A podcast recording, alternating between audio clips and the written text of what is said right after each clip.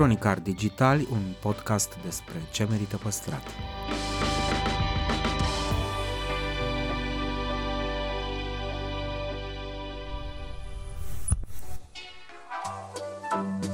Podcastul Cronicar Digitali promovează patrimoniul cultural în rândul tinerilor, scuturând de praf și prejudecăți interacțiunea cu istoria și cultura. Între Heritage și Cool, invitații, vedete, influencer și experți vorbesc despre propriile preocupări și pasiuni. Ne dezvăluie ce e important pentru ei și ar dori să transmită mai departe, care este relația lor cu patrimoniul românesc și ce înțeleg prin patrimoniu personal, pe chill și fun ca între prieteni. Moderatorul podcastului este jurnalista de cursă lungă Diana Popescu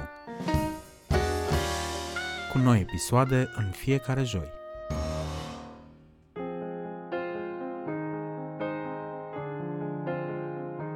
Ion Florescu povestește cu ce avantaje și ce dezavantaje a venit statutul de descendent al unei familii care a făcut istorie.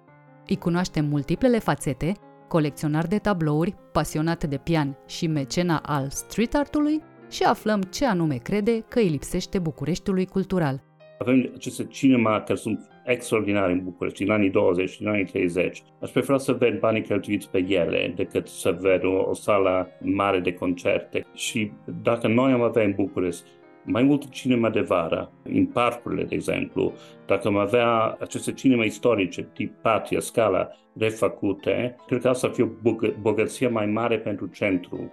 Interviu în rubrica Patrimoniu personal. Domnule Ion Florescu, bun venit la Cronicar Digital. Mulțumesc pentru invitație. Aș vrea să vorbim un pic uh, despre background-ul dumneavoastră. Sunteți uh, absolvent de istorie la Cambridge, dar faceți parte și dintr-o familie care a scris istorie.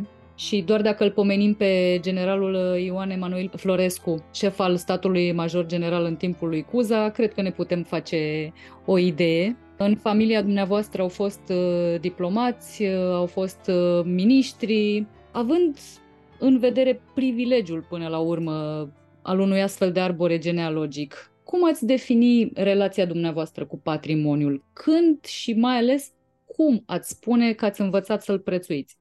Nu știu dacă e neapărat vorba de privilegiu, dar poate am copilărit um, în afara României pentru că în perioada aia nu puteam să vin aici sau puteam, dar în condițiile grele, uh, în sensul că, practic, um, unicii mei din partea românească, practic, au, au rămas în afara României în perioada de război, în regimul Antonescu și după ce nu au putut să, să se întoarcă, cred că bunicul meu ar fi fost arestat dacă s-ar fi întors în țară în anii 50. Uh, și atunci um, Privilegiu, da, pentru că uh, am avut uh, norocul să împart și să moștenesc multe ideile de care m-au vorbit părinții și bunicii mei. Dar, de altă parte, am trăit uh, până la vârsta de 20 de ani, uh, nu am simțit niciodată foarte acasă uh, în afara României. Și uh, poate asta a fost motivul pentru care m-am și întors.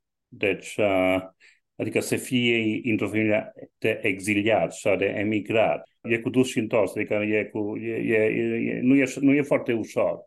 Faptul este că am venit aici, de, de fapt am venit odată când am copil, în anii 70, mă amintesc foarte bine, dar numai câteva zile. Și după ce m-am întors cu tatăl în 91, la începutul 91, ca să, ca să ne reconectam cu um, rădăcinile noastre. A fost un, o perioadă foarte emoționantă pentru, pentru noi și pentru mine în, în mod deosebit și m-am simțit acasă, că asta e parte foarte ciudată, este că venind, um, am locuit toată viața între Italia și Anglia înainte să vin aici și uh, practic, cum, cum vreau să sunteți mai tineri decât mine, dar era foarte trist atunci dar era ceva care mă făcea să-mi simt acasă. Uh, sentimentul pe care nu l-am avut înainte și asta cred că a fost o, o motivație importantă pentru mine să încerc să fac ceva cu România. Ați pomenit de uh, rădăcini și de relația cu, uh, cu cei din familie. Din câte știu, vă leagă de bunicul nostru o, o colecție de cărți și de manuscrise. Da, deci, um, uh, practic, um, bunicul meu, de fapt, a fost un colecționar, între multe altele, uh, în mod deosebit de cărți. Cred că a avut, uh, uh, adică a demisionat din ambasada Rom- Rom- României din Londra la începutul războiului, războiului, al doilea război, și uh, cred că în perioada aia totul era foarte ieftin. Adică dacă vezi, chiar dacă nu aveau, din punct de vedere financiar, nu se dau bine deloc. Dar um, în perioada de război toată lumea vendea orice și practic fiindcă el locuia la Oxford, a locuit în Oxford pentru că nu se știe acest lucru foarte, adică nu e foarte cunoscut, dar a fost un acord între Anglia și Germania să nu fie bombardate orașe universitare. Și atunci multă lume care nu avea ce să facă în Anglia în perioada aia, care puteau, au închiriat în zona aia, inclusiv uh, bunicul meu, inclusiv uh, uh, ambasadorul care l-a precedat, uh, domnul Tilia, și Oxford fiind un, uh, un, un oraș universitar, e plin de librărie, uh, de toate felurile de librărie și a cumpărat, a achiziționat niște cărți foarte, foarte interesante.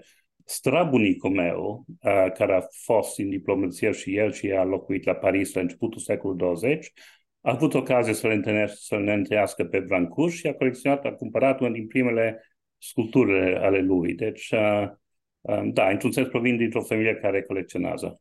N-aveți nicio șansă să uh, nu deveniți la rândul dumneavoastră colecționar. E în ADN-ul dumneavoastră. Eu consider că sunt, adică, da, sunt colecționar, dar nu este lucru de care sunt, uh, adică e, este o pasiune personală și privată a mea. Poate la un moment dat o să fac ceva mai uh, public cu colecție, dar, uh, mă rog, este ceva că hai să spun că sunt mai mandru dacă încerc să contribu mai mult prin, prin critică acum și prin ce scriu.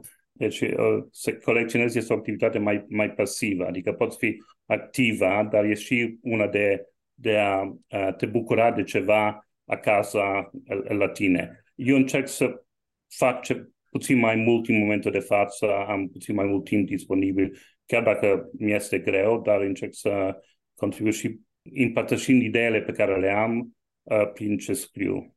Aș vrea să vorbim puțin despre asta, pentru că urmăriți îndeaproape fenomenul artistic românesc, publicați articole în dilema veche. Cum ați defini ce se petrece în prezent în acest domeniu și pe această piață? Bine, sunt două fenomene care se întâmplă în paralel. Una este redescoperire trecutului, și în mod deosebit avangardă românească. Și uh, cum am văzut uh, în expozițiile Brana, de exemplu, la Dimișoara, în Cuș, acum, nu vreau să spun că nu se facea înainte, dar acum interesul a crescut uh, și se face mai bine.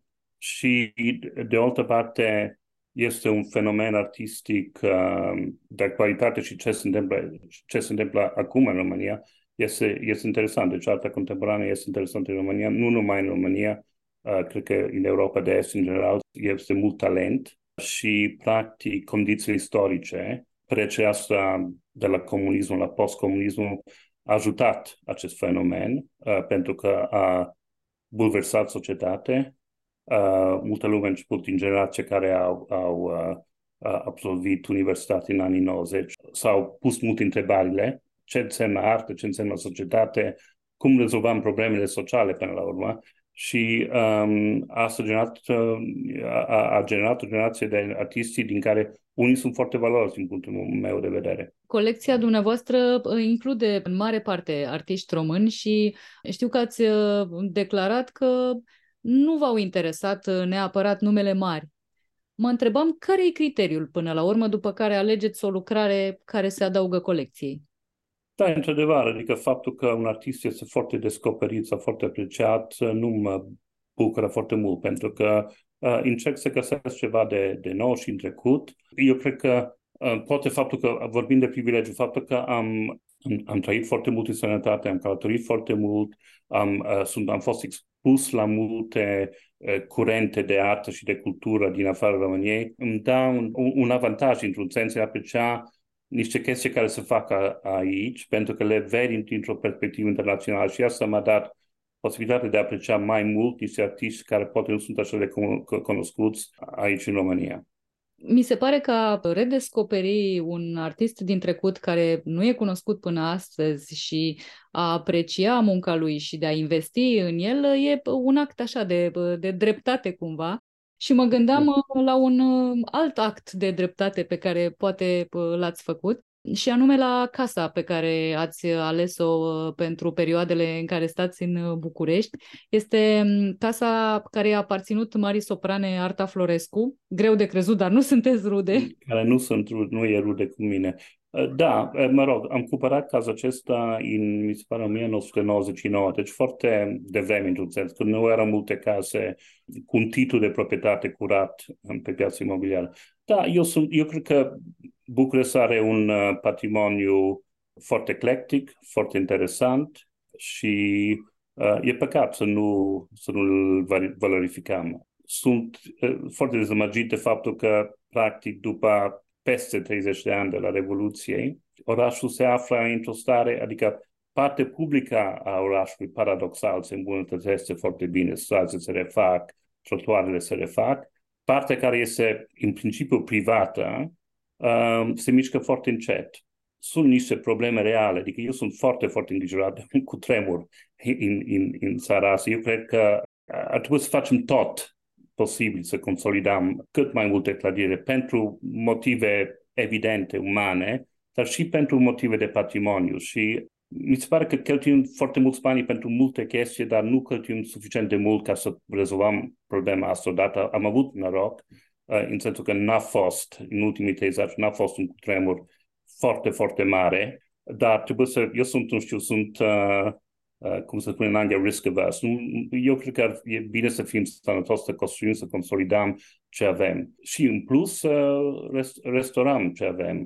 Și cred că un, un alt mare păcat este că s-a demolat în București în ultimii ani. S-a construit caotic, s-a construit uh, urât și um, sper că, cred că există mai multă conștientizare acum. Patrimoniul Bauhaus pe care l-are România nu e pus în valoare deloc comparativ cu alte orașele. Eu acum am cumpărat uh, dumneavoastră să, verific, să verifiți acasă unde locuiesc actualmente, dar de fapt am cumpărat o altă casă pentru că m-am mutat în, în România și uh, nevoile mele și partenera mea sunt puțin mai mari în momentul de față și am, am găsit un, uh, un exemplu foarte frumos de, de Bauhaus sau Art Deco. Din punctul meu de vedere e mai mult Bauhaus decât Art, Art Deco sau modernismul, dar în România se spune mai mult Art Deco. Modernism Deco. Nu contează foarte mult, dar sunt foarte bucuros că o să am posibilitatea să restaurez și această clădire pentru că paradoxal, centrul Bucureștiului arată mult mai degradat decât uh, periferia. E opera unui arhitect cunoscut, clădirea? Um, asta e parte interesantă, că nu e cunoscut. Dumneavoastră mă întrebați ce colecționez. Numele unui artist este un brand. Eu nu sunt interesat în brand. Nu mă interesează cine e artistul. Eu sunt interesat în creație în sine. Asta mă interesează mai mult. Cum vă conving clădirile în care decideți să, să investiți? Ce anume apreciați la ele? Asta pe care am cumpărat-o recent uh, va implica uh, un proiect mare de, de recolte, mă rog, de restaurare.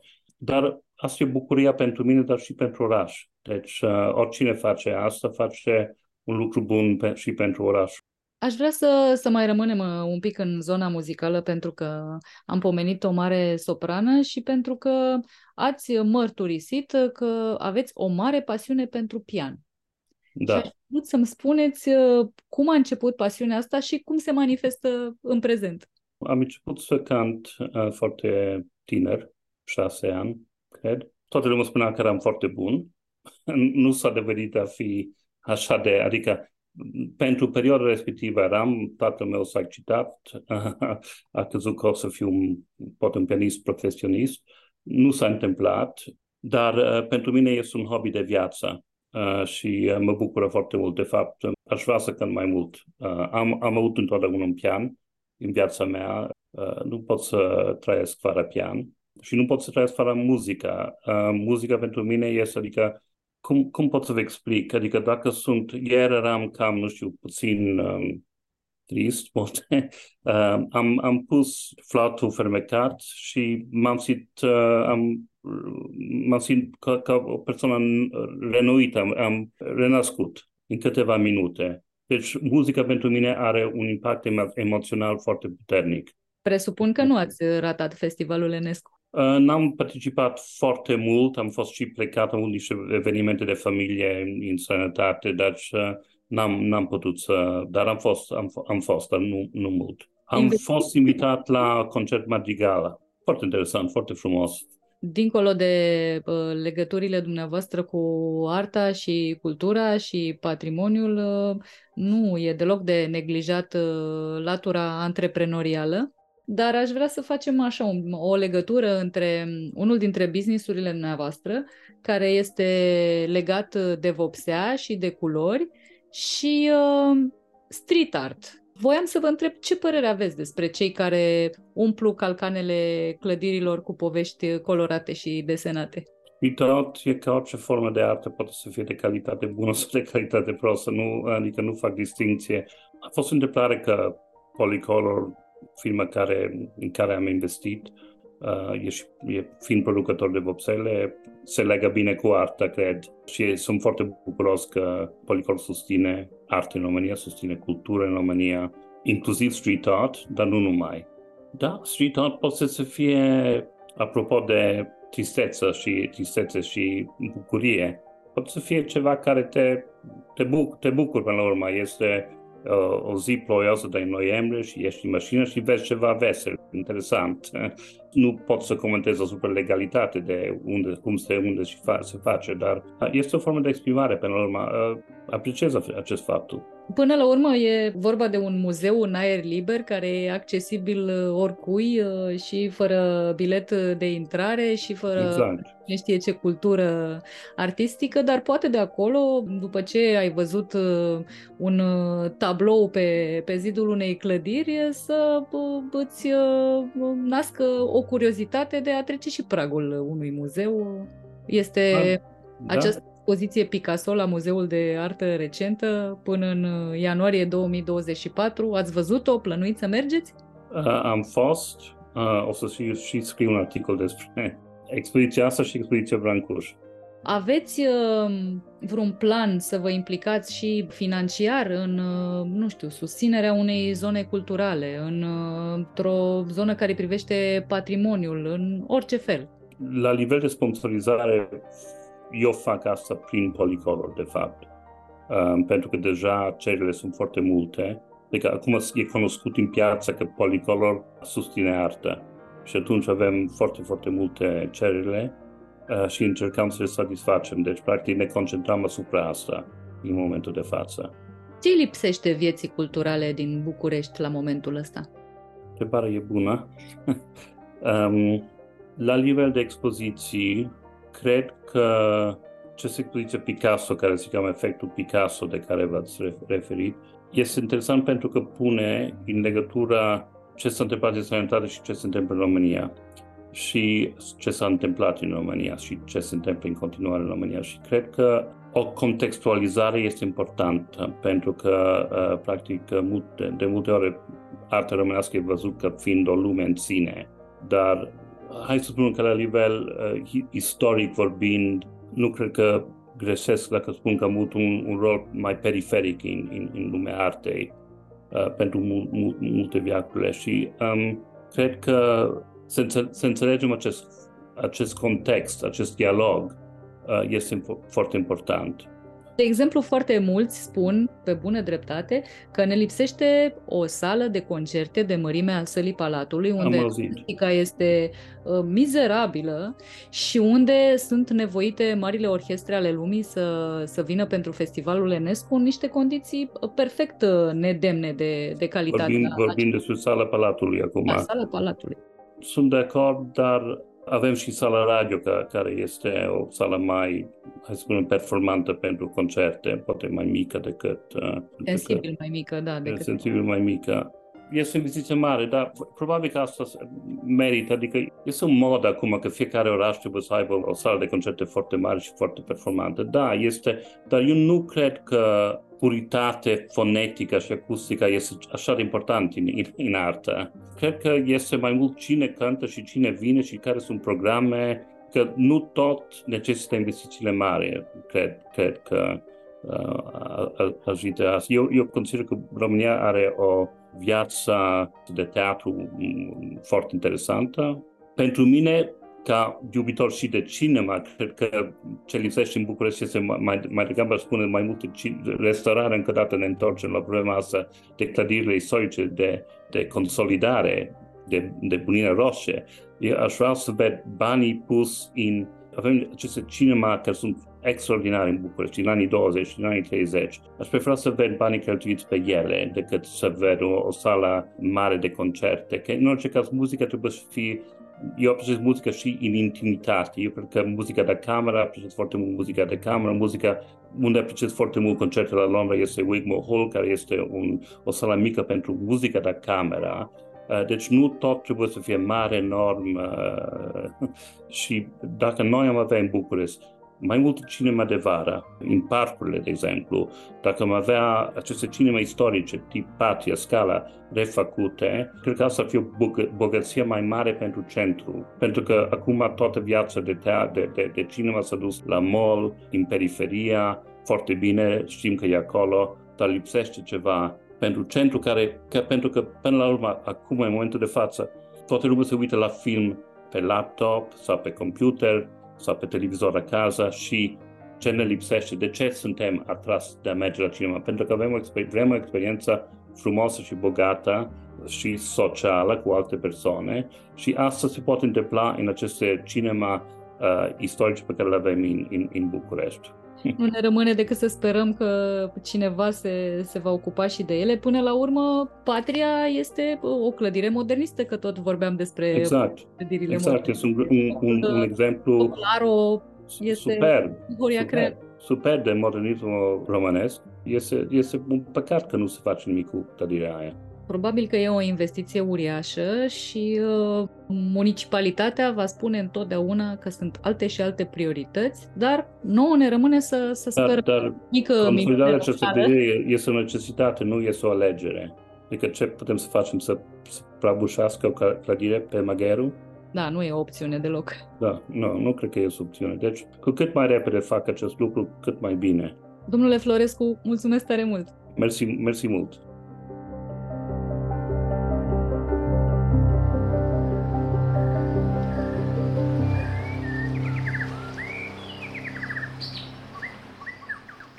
Cronicar Digital, un podcast despre ce merită păstrat.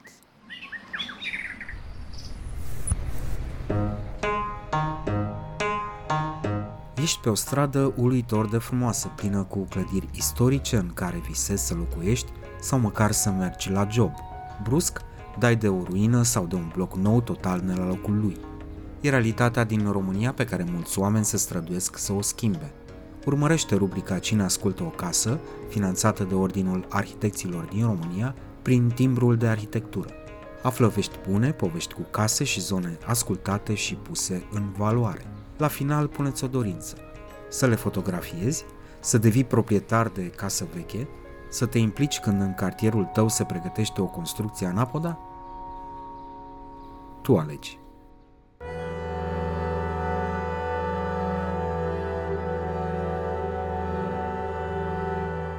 Otilo Kim ne conduce în culisele expozițiilor eveniment din capitala europeană a culturii, Timișoara. Acea tabără care consideră că nu e mare lucru că există această expoziție în România, acea tabără greșește foarte tare. Pentru că o astfel de expoziție Brâncuș nu s-a făcut nici altundeva. Dezvăluie numeroasele rigori și constrângeri ale arhitecturii de expoziție și în ce mod a coordonat Brâncuș însuși retrospectiva care este dedicată. Plecând de la fotografiile lui Brâncuș, împreună cu care au fost expuse și lucrările, fotografii realizate chiar uh, evident de el, am dedus și am învățat modul în care Brâncuș dorea ca lucrările lui să fie privite. Comisarul României pentru Bienala de la Veneția detaliază care au fost prioritățile pentru ca arta noastră să fie just percepută în lume și lămurește dacă e sau nu cazul să mai avem complexul culturii mici.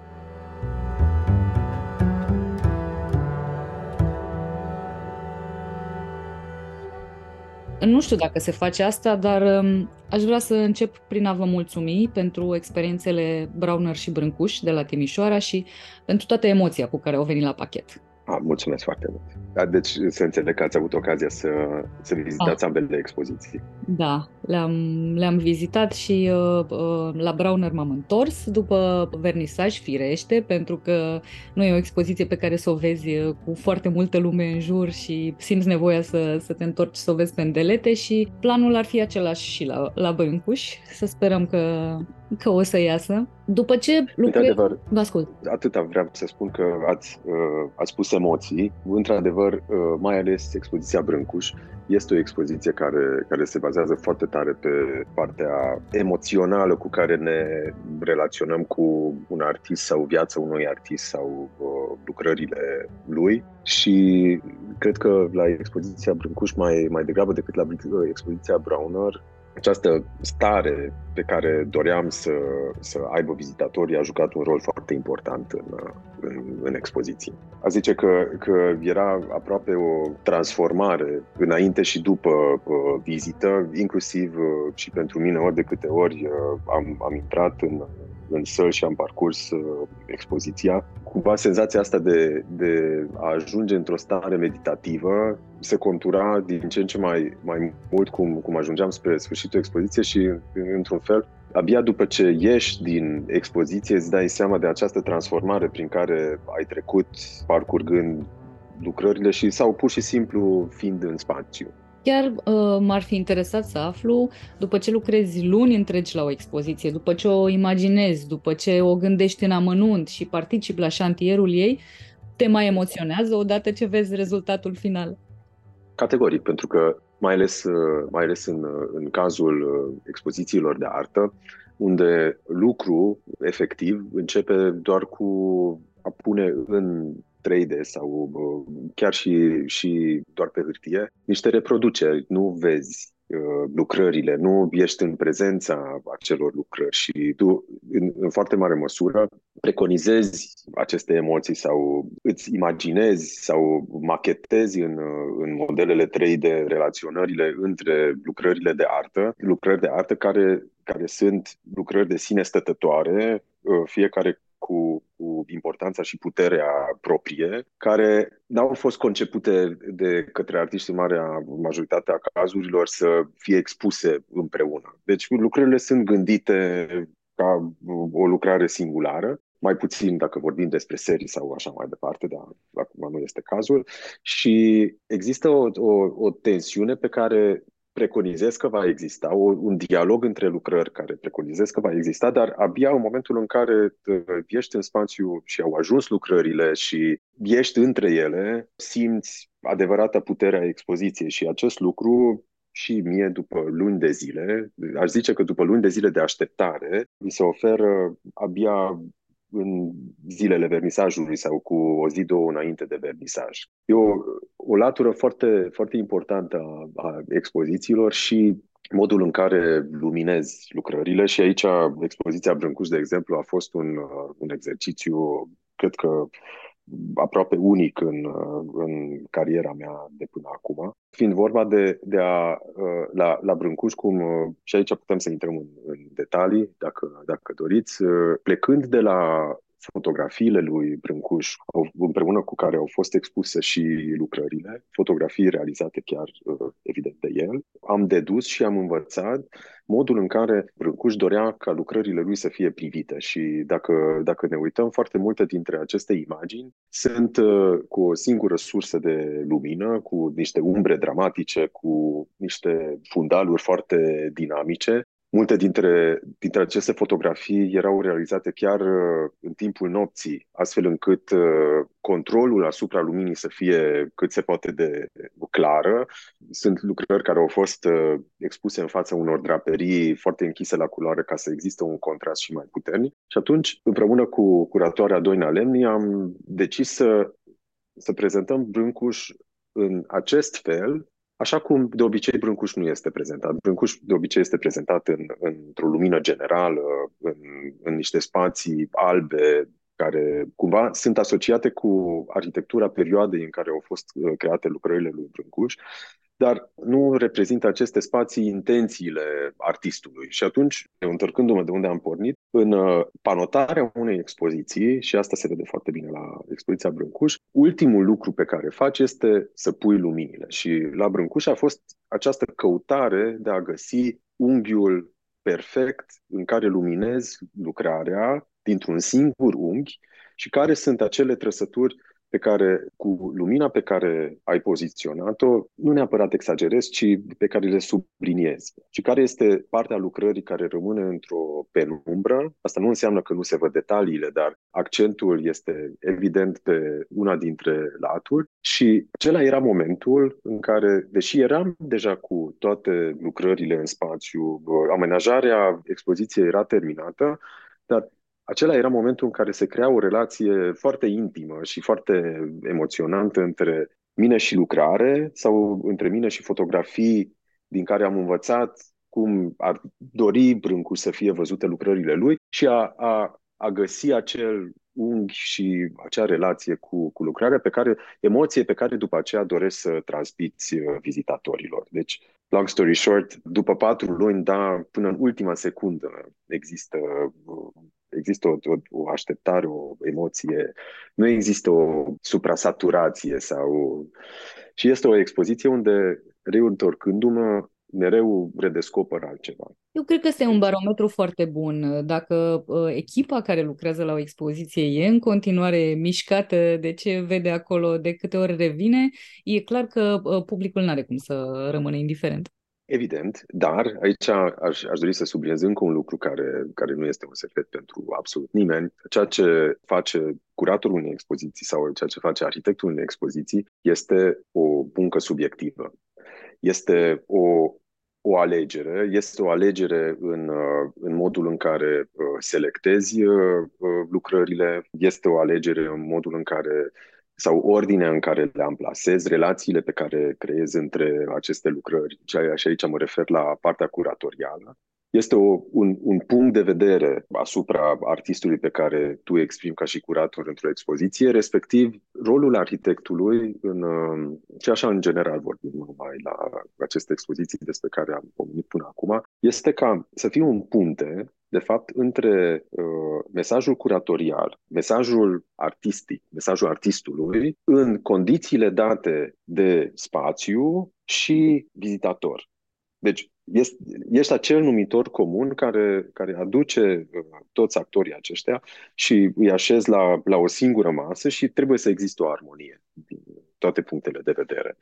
Munca arhitectului nu ar trebui să fie o muncă vizibilă, nu ar trebui să fie o muncă de de design. Ar trebui să fie o muncă de mediere. Și ca orice muncă de mediere, există subiectivitate, evident. Poate nu chiar toți cei care ne ascultă știu, dar um, în cazul unor astfel de expoziții există niște norme universale de lucru care țin de luminozitate, care țin de umiditate.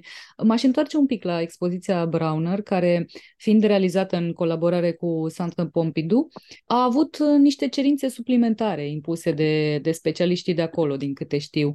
În asemenea situații, cel puțin, arhitectura de expoziție, nu știu, pare ceva foarte precis, care implică uh, multă matematică, exactitate, uh, rigoare și mai puțină poezie. Atât la, la expoziția Braună cât și la expoziția Brâncuș au existat niște cerințe extrem de stricte. De exemplu, atât la expoziția Brauner cât și la expoziția Brâncuș, tot ce uh, este fotografie de epocă sau desen de mână, poate să fie iluminat cu un număr maxim de lux. Asta înseamnă că pentru un ochi care vine de afară, poate să pară la primul contact cu spațiile expoziționale că, că lumina este foarte, foarte redusă.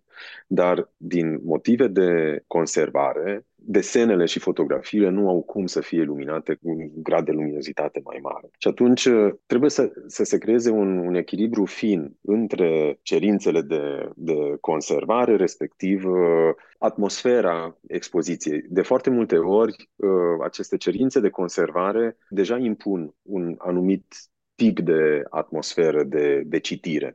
În cazul expoziției Browner, totuși, munca mea ca și arhitect, munca noastră ca și uh, arhitect, a fost uh, a zice la fel de vizibilă ca și la Brâncuș. La, la Brâncuș a fost într-un fel, in, sau este într-un fel invizibilă, totul fiind învăluit uh, în niște materiale foarte moi și foarte închise la culoare. La Browner, intervenția noastră era mai vizibilă. Uh, aici, cum am spus, poezia uh, arhitecturii. Poezia arhitecturii aici se, se baza pe perioada interbelică și pe arhitectura din perioada interbelică, și anume casele sau saloanele moderniste, unde uh, deseori întâlneam lambriu de lemn. Lambriu de lemn care era folosit ca și, ca și suprafață de expunere și aici uh, uh, lambriu de lemn, de fapt, în, uh, sau pereții placați cu lemn în cazul expoziției Browner nu au apărut ca și un moft neapărat sau un, un element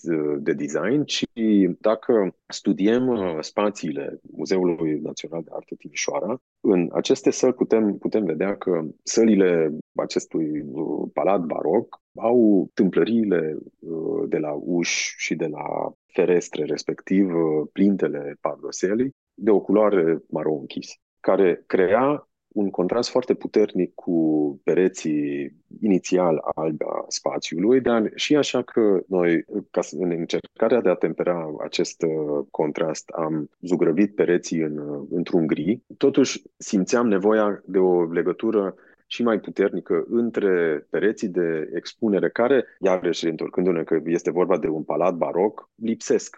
Nu, nu, palatul acesta n-a fost construit să fie muzeu.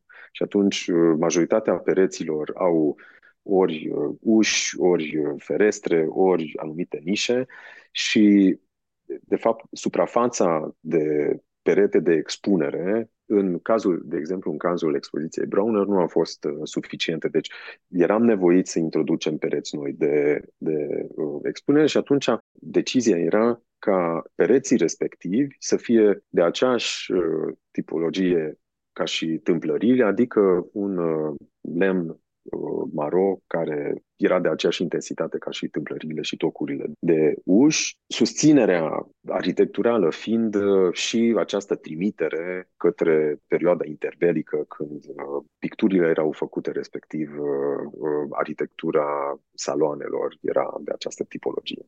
Aș vrea să mă trecem porțile Muzeului de Artă și să ajungem la un alt proiect important pe care îl aveți în continuare anul acesta la, la Timișoara, pentru că sunteți uh, responsabil pentru o altă reușită, proiectul uh, După Sculptură, Sculptură După de la Cazarma U. Știu că ați primit un premiu special la uh, Bienala Națională de Arhitectură pentru excepționala valorizare a patrimoniului construit.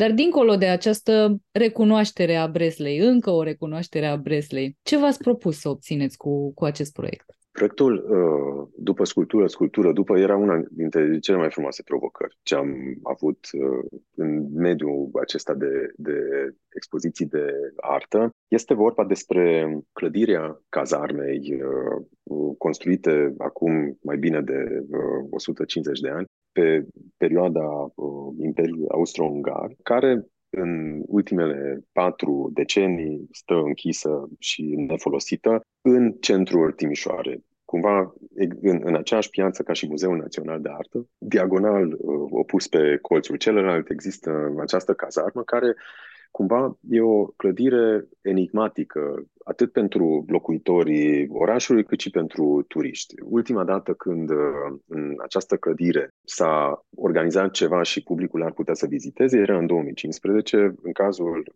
primei ediții al Bienalei Art and, Art and Counters. Uh, de atunci, iarăși, clădirea este închisă și e o situație foarte interesantă care rare ori se arată atât unui arhitect cât și, cât și, a, cât și vizitatorilor. Uh, avem de a face cu o clădire istorică care nu mai are tencuiala exterioară, este cumva dezbrăcat de, de această coajă exterioară care pe vremuri conținea și elemente decorative, încadramente, mă rog, tip, toate elementele decorative tipice pentru, pentru perioada în care a fost construit. Respectiv, nici în interior nu mai există nici uh, pereți de compartimentare, nici uh, pardosel, nici tencuie și ai de-a face cu osatura unei clădiri istorice, care clădirea în sine este deja o sculptură. Simți efectiv masivitatea arhitecturii de secol 18-19, această forță brută pe care are arhitectura și care nu este îndulcită de, de decorațiuni interioare sau, sau exterioare. Deci avem această clădire pe de o parte,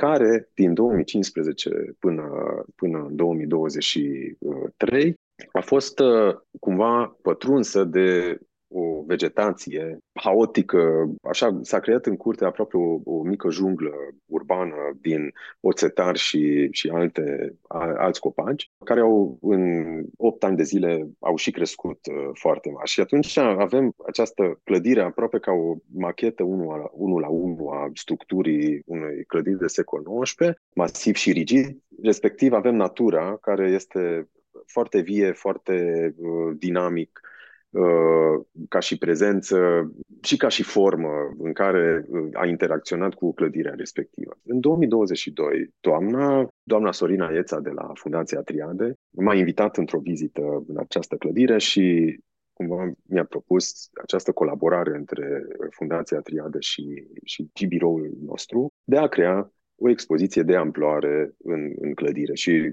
la, la această prima, prima vizită, deja simțeam că acest dialog între arhitectură și, și natură ar trebui să fie unul dintre elementele principale. După care, discutând cu Bia și definind conținutul expozițional și care ar fi intențiile curatoriale și așa mai departe, cum am ajuns la, împreună la concluzia că în uh, România nu există sau neexistând uh, un muzeu al sculpturii, cu ocazia Capitalei Culturale Europene din 2023, această clădire care, datorită faptului că, că nu are nici măcar geamuri, uh, nu poate să adăpostească lucrări de artă decât în, în lunile de primăvară, toamnă, iarnă, totuși să punem bazele acestui sau să deschidem un muzeu temporar al uh, sculpturii românești. Și cumva de acolo, din moment ce ne-am dat seama de acest potențial enorm pe care ne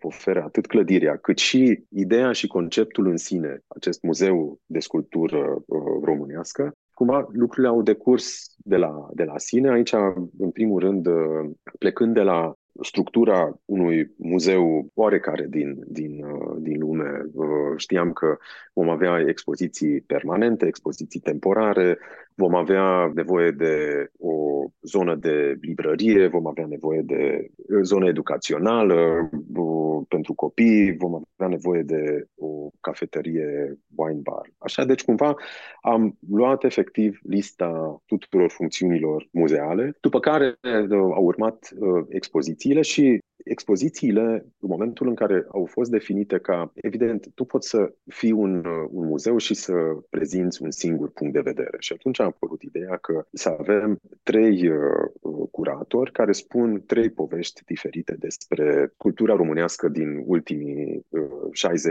60-70 de ani.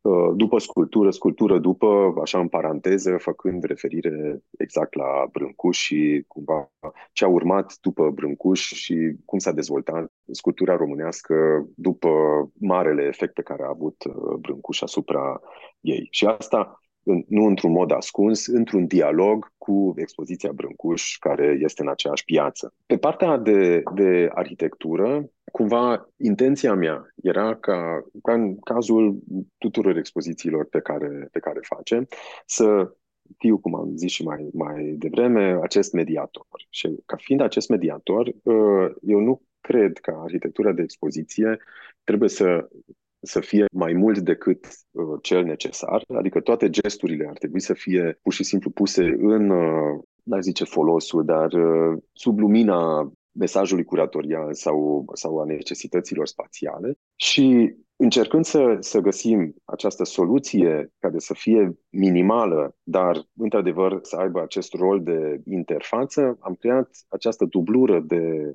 perete care trece ca o friză uh, de-a lungul cursivelor uh, cazarmei, prin care intră lumina în spațiile de expunere, dar uh, este și cumva acest second layer, ca o a doua piele a clădirii, piele care nu există, este singurul element care a fost introdus pe scheletul structural, prin care intră și vizitatorii în fiecare spațiu expozițional. Și atunci rolul acestui uh, element introdus care dublează pereții interiori a cursivei, de fapt, este de, de a conține toate informațiile despre uh, acele expoziții, începând de la uh, statementul curatorial până la uh, biografiile artiștilor, noi asumând acest rol de muzeu care încearcă să, să ofere, chiar dacă subiectiv, dar mai multe puncte de vedere asupra istoriei sculpturii românești. Deci, cumva, reușita proiectului este că din punctul meu de vedere, uh, din punctul de vedere al arhitectului,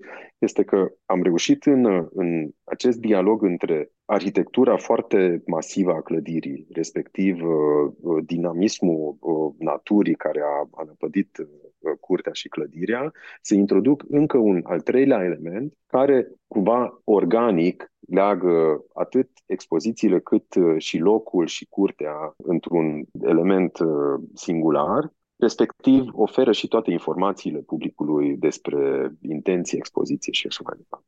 Pentru că facem ce facem și uh, ne întoarcem la Brâncuș, ca de obicei, un eveniment de amploarea asta, cu miza asta, uh, polarizează societatea. Jumătate din societate este dispusă să fie foarte impresionată, um, repetă cu încântare Brâncuș s-a întors acasă, Jumătate din societate pare imună, susținând că până la urmă nu e așa o mare vitejie să aduni uh, lucrări din diverse muzee și să le așezi sub aceleași acoperiș. Pentru cei din urmă, v-aș ruga să argumentați de ce este de fapt o mare vitejie lucrul ăsta și ce implică un asemenea demers. Este foarte greu să, să răspund la acest lucru pentru că inclusiv la mine nu ajung cred că nici 80% din toate problemele care implică realizarea unei astfel de expoziții. În primul și în primul rând, este imposibil ca în ziua de astăzi să mai faci o retrospectivă Brâncuș. Lucrările lui sunt răspândite pe toate continentele și un efort cum, cum s-a făcut, de exemplu, în 1970, când, anii 70, când a fost expoziția Brâncuș la București, nu mai este val, nu, nu mai este posibil astăzi. Prețurile, de aici, mă rog, avem obstacolele uh, financiare. Doar cât costă asigurările și transportul lucrărilor este o, o sumă absolut exorbitantă pe care uh, trebuie să, să acopere. Dar la acest lucru se alătură și lipsa voinței anumitor instituții foarte mari care dețin lucrări de brâncuș de a pune lucrările în pericolul transportului, expunerii în alte, uh, în alte expoziții, chiar dacă sunt toate cerințele respectate de către, de, atât de către transportator cât și de instituțiile gazdă. Și atunci să creezi în un context în care instituțiile sunt reticiente, uh, fiind vorba despre o, o valoare inestimabilă pe care au, adică lucrările au o, o valoare definită, contractual să spunem, dar, dar valoarea lor este inestimabilă. Dâncuș uh, nu a fost un artist care să producă enorm de multe lucrări și temele lui sunt reduse ca și număr, care, care se lungesc după aceea pe decenii întregi de, de studiu. Dar riscul pe care își asumă o instituție uh, este foarte mare în momentul în care împrumută lucrări. Și atunci, de fapt, marea realizare a acestei expoziții este ca totuși, în ciuda tuturor uh, impedimentelor financiare de colaborare între colaboratori privați sau publici, totuși am, am reușit să aducem în România uh, lucrări de la Centre Pompidou de la Paris, de la Tate Modern de la Londra, de la Fundația Guggenheim. De la Veneția, după care aici vin și toate colecțiile din, din țară, de la Muzeul Național de Arte a României, uh, Muzeul din Craiova și așa mai departe, care au contribuit la această expoziție. Și este ceva pe care instituțiile de, de artă de obicei nu-și mai asum. Este extrem de multă muncă, trebuie să existe o voință de fier în spatele unui uh, proiect de genul acesta și această voință de fier eu cred că de foarte multe ori nu mai găsim în, uh, în instituțiile de artă autohtonă. Da, există dorința de a, de a avea expoziții foarte importante și foarte mari, dar voința să treci prin toate focurile acestea, ceea ce presupune organizarea efectivă a unei expoziții de genul acesta cu multipli parteneri, taie din, din elan cred. Și atunci, eu cred că este o ocazie unică. Aici reiese acest lucru și din discuțiile persoanelor cum, cum este președintele uh, Centre Pompidou, care a, a venit și a vizitat expoziția și a considerat fiind o expoziție remarcabilă și al, uh, alți foarte mulți uh, oameni implicați în mediul artistic din, din străinătate, pentru că viziunea curatorială este una foarte specială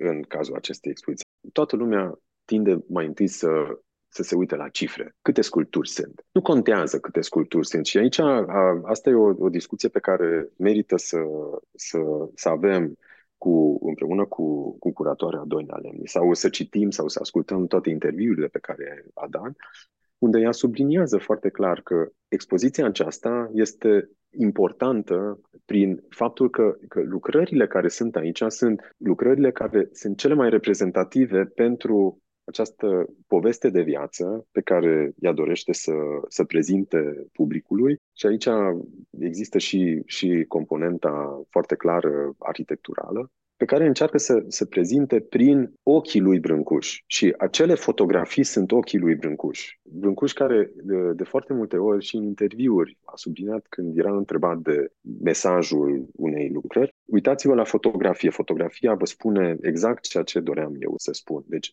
el nu a făcut un laborator de fotografie în propriul atelier pentru că dorea să devină artist fotograf. El folosea fotografia ca și mediu de comunicare despre lucrările lui. Și atunci eu cred că această viziune curatorială este unică pentru că pune la oaltă aceste fotografii cu lucrările, deci fotografiile care funcționează pe lângă valoarea lor estetică ca un instructaj de citire. Cumva un punct de vedere foarte clar al artistului care vorbește despre propriile lui lucrări. Și atunci acea tabără care consideră că nu e mare lucru că există această expoziție în România, acea tabără greșește foarte tare. Pentru că o astfel de expoziție Brâncuș nu s-a făcut nici altundeva. Adică noi suntem obișnuiți să, să vedem, de exemplu, și încă se mai poate vedea la centrul Pompidou, atelierul Brâncuș. Atelierul Brâncuș care, da, într-adevăr, are un număr impresionant de mare de lucrări, dar acele lucrări nu sunt filtrate, filtrate curatorial. Nu, nu există un ghidaj pentru public de a intra în lumea lui uh, Brâncuș. Acel atelier, cumva, este foarte impresionant din alte puncte de vedere. Este, e, în primul și în primul rând, atmosfera de, de atelier de, de sculptor, dar atelierul de sculptor nu e, nu e muzeu. Atelierul de sculptor este un loc unde, în haosul din jurul tău, tu ca creator, vezi propria ta ordine. Tu știi fiecare lucrare ce are de zis. Un om care vine din exterior nu are cum să aibă acea citire da, este impresionant prin numărul mare de, de sculpturi care sunt acolo, dar nu numărul este ceea ce face ca, ca o expoziție să fie o reușită sau, sau nu îi dă unicitate prin număr. Și aici eu cred că, că exercițiul acesta curatorial de la Timișoara este un eveniment unic și foarte important în a înțelege Brâncuș, pentru că există atât filtrul curatorial, cât și există acest ghidaj care ne arată ceva din lumea lui Brâncuș, cum vedea el lucrurile. Alte expoziții nu prea fac acest lucru.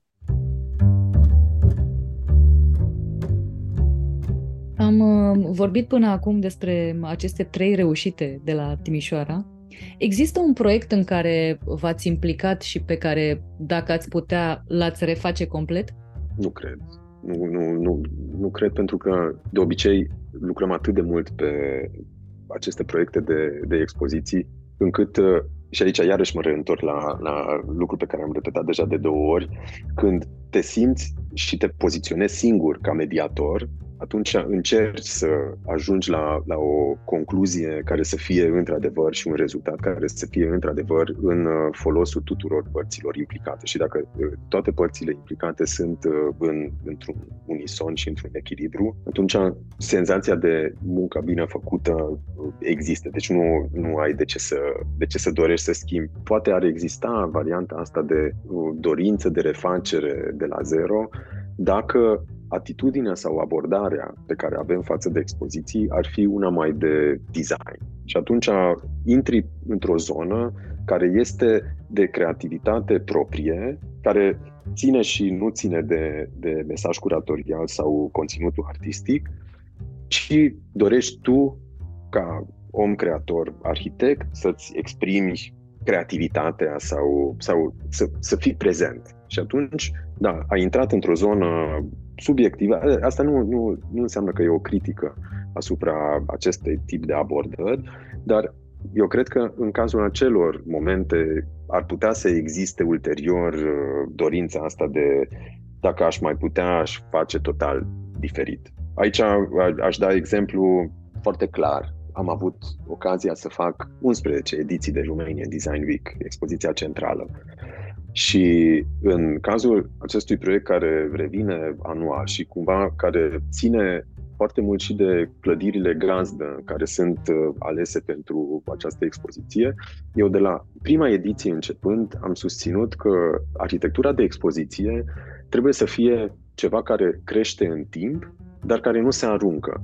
Deci noi, în cazul fiecărei ediții, am refolosit absolut tot din recuzita Romanian Design Week, pe care de obicei uh, mai completam cu câte un material nou sau câte un gest nou de la o ediție la alta, dar pentru, pentru noi, tema principală în a crea expoziția nouă la Romanian Design Week este ce putem să facem cu recuzita pe care avem în contextul clădirii în care se întâmplă expoziția și cum, cum, se, schimba, cum se schimbau locațiile, noi refoloseam exact aceleași uh, elemente într-un alt fel. Vorbim aici de, de, de exemplu de, de niște uh, schelete metalice, mensiuni variabile, care ori, ori au fost uh, folosite ca și, ca și suporturi de expunere, sau corpuri de iluminat sau pereți decorative, adică au revenit în uh, vocabularul nostru cu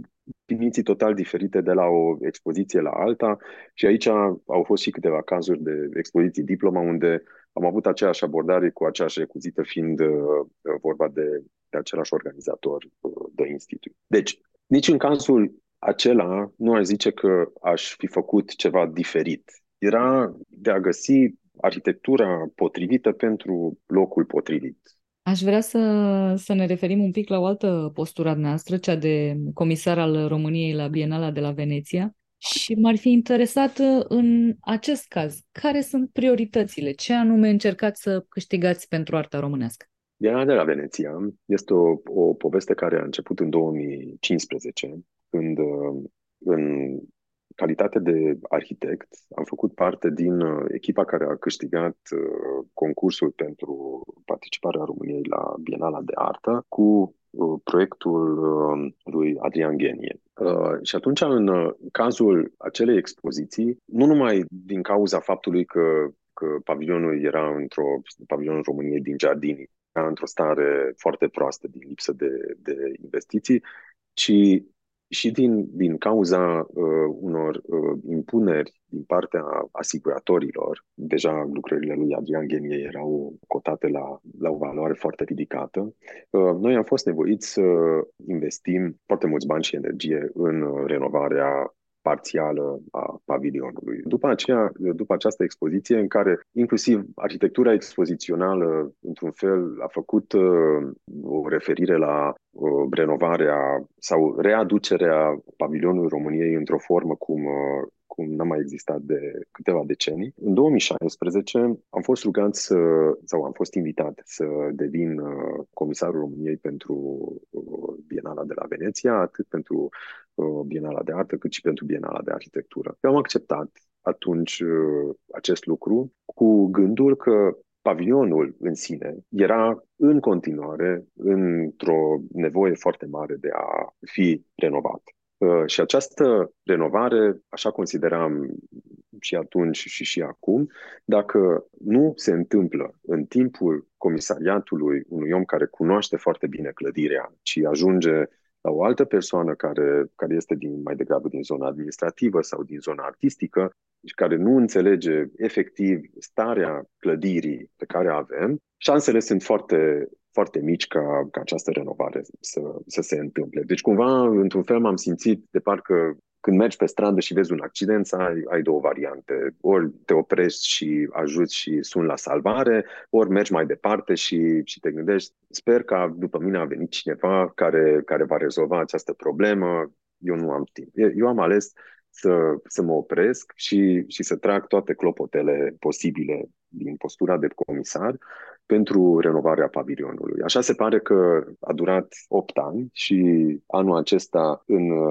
iarna acestui an, la începutul anului, deja au fost făcute niște lucrări de renovare și acum, în iarna aceasta, în sfârșit, putem să, să avem o a doua parte a renovării pavilionului. Deci, într-un fel, motivul principal pentru care eu am acceptat să, să fiu comisar anul acesta se încheie și mă bucur foarte mult că, că acest, lucru, acest lucru se întâmplă, pentru că, într-un fel, asta era lucru pe care mi-am propus în primul și în primul rând. În ceea ce privește în acești opt ani petrecuți pe baricadele bienale, a zice, am încercat uh, să fiu și iarăși revin, nu știu, poate, poate e un light motiv și ar trebui să mă gândesc eu la chestia asta, să fiu un punte între o expoziție uh, de succes, mesaj curatorial, uh, mesaj artistic și publicul foarte special a Bienale. Uh, Bienale de, de la Veneția, de ce spun că are un public foarte special? E, e un public extrem de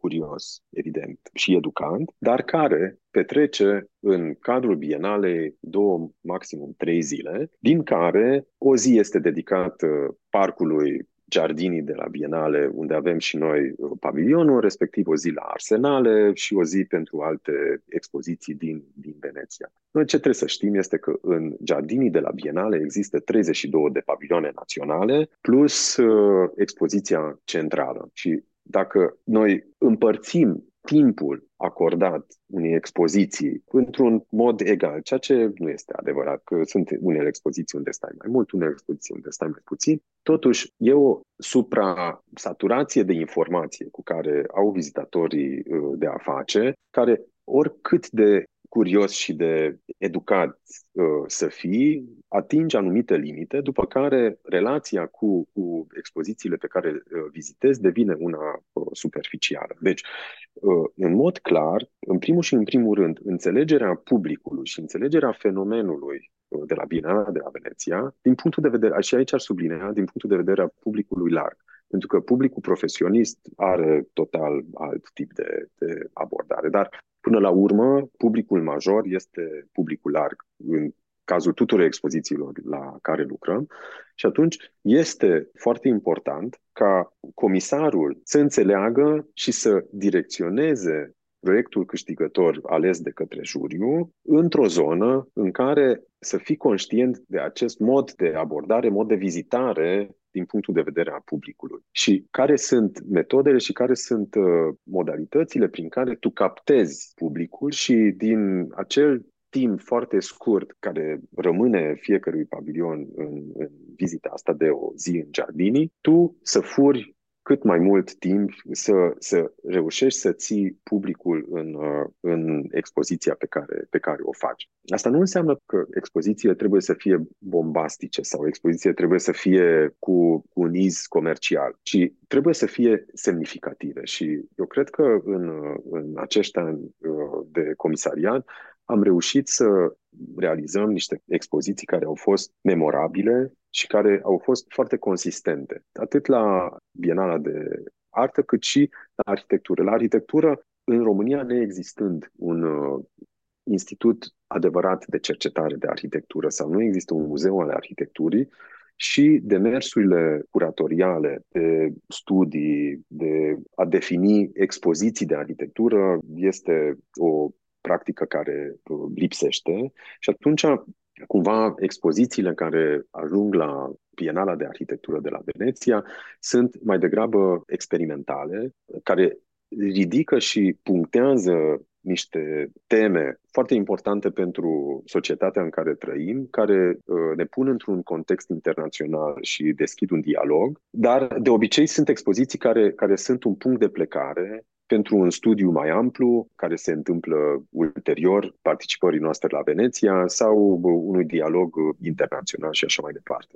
În cazul Bienalei de Artă, conținutul expozițional este este foarte bine definit. Și aici, în uh, anii aceștia uh, de comisariat, am avut uh, de a face cu expoziția lui Adrian Genie, care era acest titan tânăr al artei internaționale, urmat de una dintre cele mai frumoase expoziții al Getei Brătescu, care era o retrospectivă și Geta Brătescu încă era în viață și am fost martorii unei retrospective care prezenta una dintre cele mai lungi cariere artistice din, din lume, ea fiind prezentă și foarte activă de-a lungul vieții în, în foarte multe medii artistice și a fost experimentală înainte să, să ne gândim la artiști ca, ca și ființe experimentale. A fost un, un pionier și, și a fost o ex, expoziție extraordinară. După care a fost o altă expoziție care a, a reunit mai mulți artiști uh, în, într-un grup care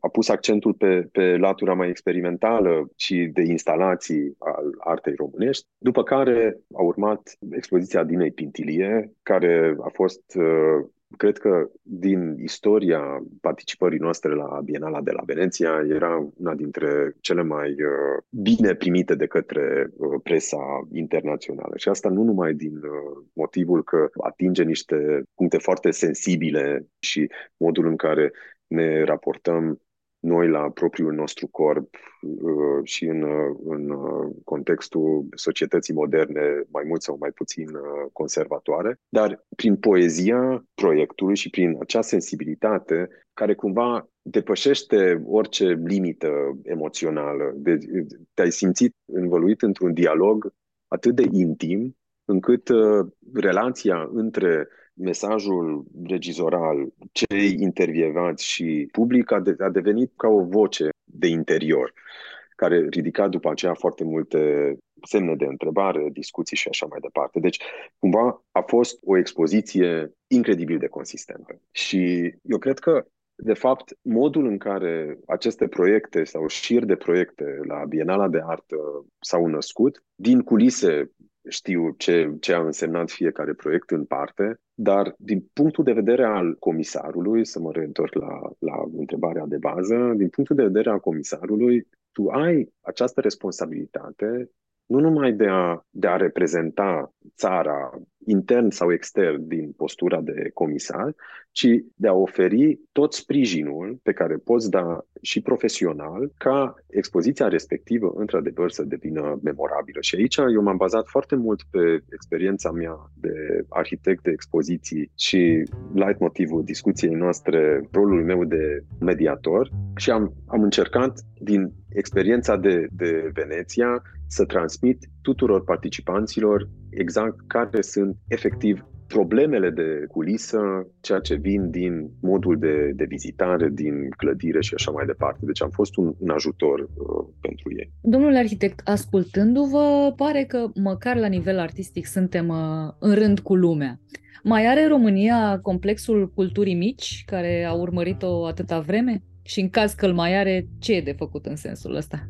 Nu cred că mai avem complexul ăsta a culturii mici, pentru că în uh, anii 2000, în momentul în care purtam discuții cu, cu străini, mândria națională era sportul îmi aduc aminte. Era, mereu ne, ne măsuram uh, succesul, adică dacă trebuia să dăm exemple pozitive, Exemplele pozitive mereu veneau din, din lumea sportului. În anii 2000 ceva s-a schimbat. A apărut cinematografia românească care a depășit uh, granițele României. Au început uh, participările la, la Cannes, la, la festivalul de la Berlin și, și așa mai departe. Și dintr-o dată și omul de rând din România putea să se mândrească cu premiul de la Cannes sau multe alte premii din, din lumea cinematografiei.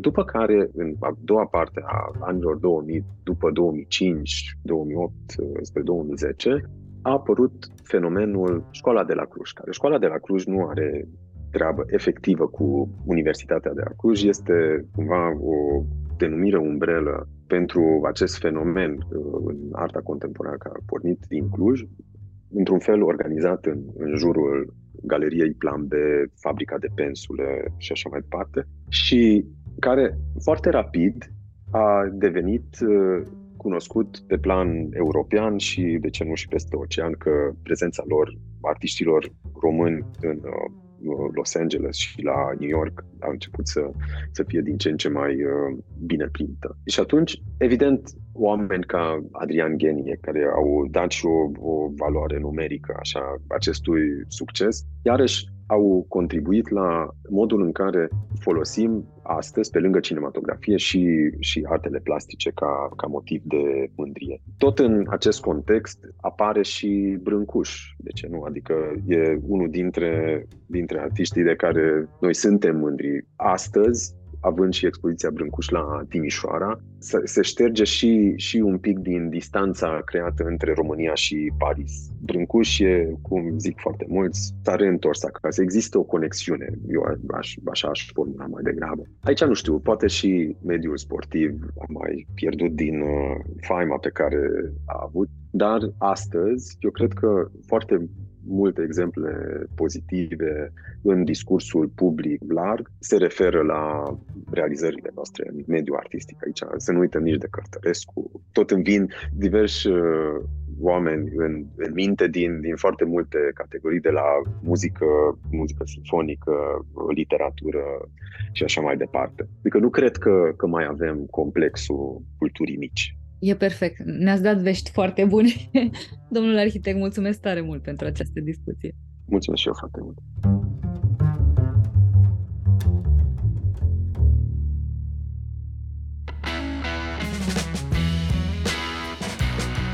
Cronicar Digital, un podcast despre ce merită păstrat.